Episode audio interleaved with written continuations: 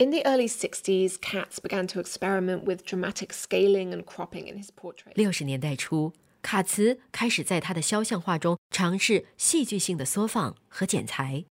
在他最具有代表性的画作之一《红色微笑》中，艾达轮廓鲜明的侧脸占据画面的一半，另一半则是一片亮红的镜色。艾达微笑的样子充斥在我们的视野中，传达了当另一个人完全吸引了我们的注意力时的感觉。卡茨谈到过广告牌对他的风格发展的影响，尤其是他们的直白和浪漫色彩。他还从好莱坞电影的宽银幕图像中获得灵感。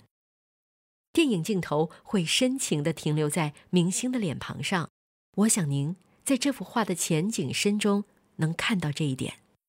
艺术史学家罗伯特·罗森布伦在一篇影响广泛的文章中谈及卡茨将肖像中的面孔放大到广告牌或荧幕大小。他写道：“卡茨如何将人物从他们的家庭和社会生活中抽离出来，摒弃了他所说的欧洲传统私人肖像画中的亲密感，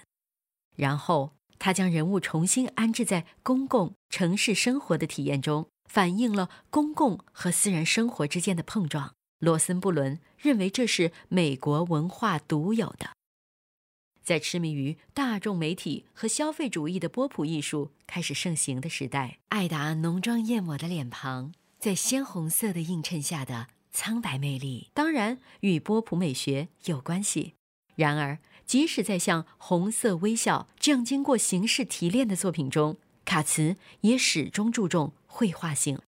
发挥画笔在画布上的张力。正如画面中对头发。眉毛和睫毛的大胆处理，在原作面前，观众不会将其误认为一幅机械复制的图像。